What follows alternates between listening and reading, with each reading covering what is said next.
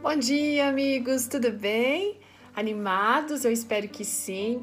A gente tem uma história inspiradora e a gente percebe como Deus age em nosso favor de maneiras assim que a gente não imagina, não é? A experiência hoje é contada pela é, Luana Darling da Silva Pereira Vieira. Ela é professora de educação física. E na igreja ela trabalha, gosta muito lá do Ministério das Crianças, da Criança, do Adolescente, o Ministério da Mulher. E ela conta que em 2017 ela e seu esposo foram convidados para fazer uma semana de oração na cidade de Pernambuco. Enquanto o marido estava apresentando a mensagem para os adultos, ela ficava numa sala é, com as crianças, né?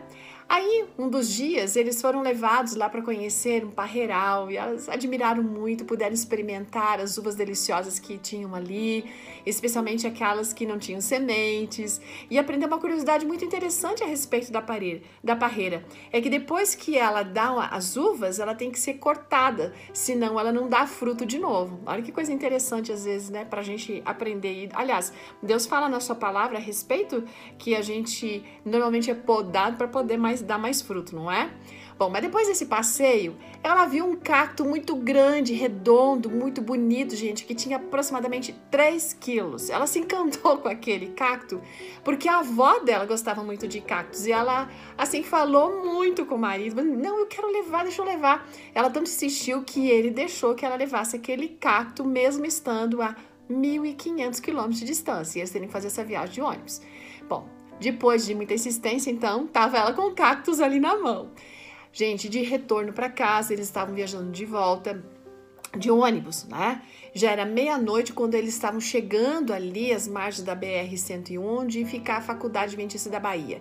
Aí, quando eles desceram do ônibus, o marido estava segurando a filhinha deles no colo, é, eles viram gritos de umas três mulheres que tinham acabado de ser assaltadas, né? E, e viram os bandidos correndo. E viram quando eles entraram, por exemplo, se escondendo ali no mato. Só que um deles veio na direção da nossa amiga aqui, da Luana. Né? E ela e o esposo, com a filha, estavam ali assustados eles começaram a correr. Desesperados, eles atravessaram então a BR e deixaram toda a bagagem para trás. E daí, ela seguindo a orientação do marido, continuaram correndo com a criança no colo até que chegaram no povoado. E o marido ficou lá do outro lado da BR também observando aquele salteador se aproximar das coisas que eles tinham deixado para trás. Você lembra do cacto de 3 quilos? então, gente, esse cacto estava em cima, numa caixa de papelão, por cima das outras coisas. Ah, deu para imaginar o que aconteceu, né? Isso mesmo. Na hora que o bandido meteu a mão na caixa, ah, ele encontrou o cacto. Gente, na hora, ele largou o que ele tinha pego e saiu correndo pro mato. E eles viram que Deus protegeu eles de uma forma grandiosa naquela noite, né? Quem diria que um cacto poderia ser utilizado para a salvação e livramento deles? Interessante as coisas, como Deus faz, como Deus coloca algumas coisas na nossa vida, no nosso coração, não é? A gente tem que confiar na providência de Deus para nos livrar dos perigos. E hoje Ele pode usar meios inusitados para poder trazer salvação e proteção para você e para mim.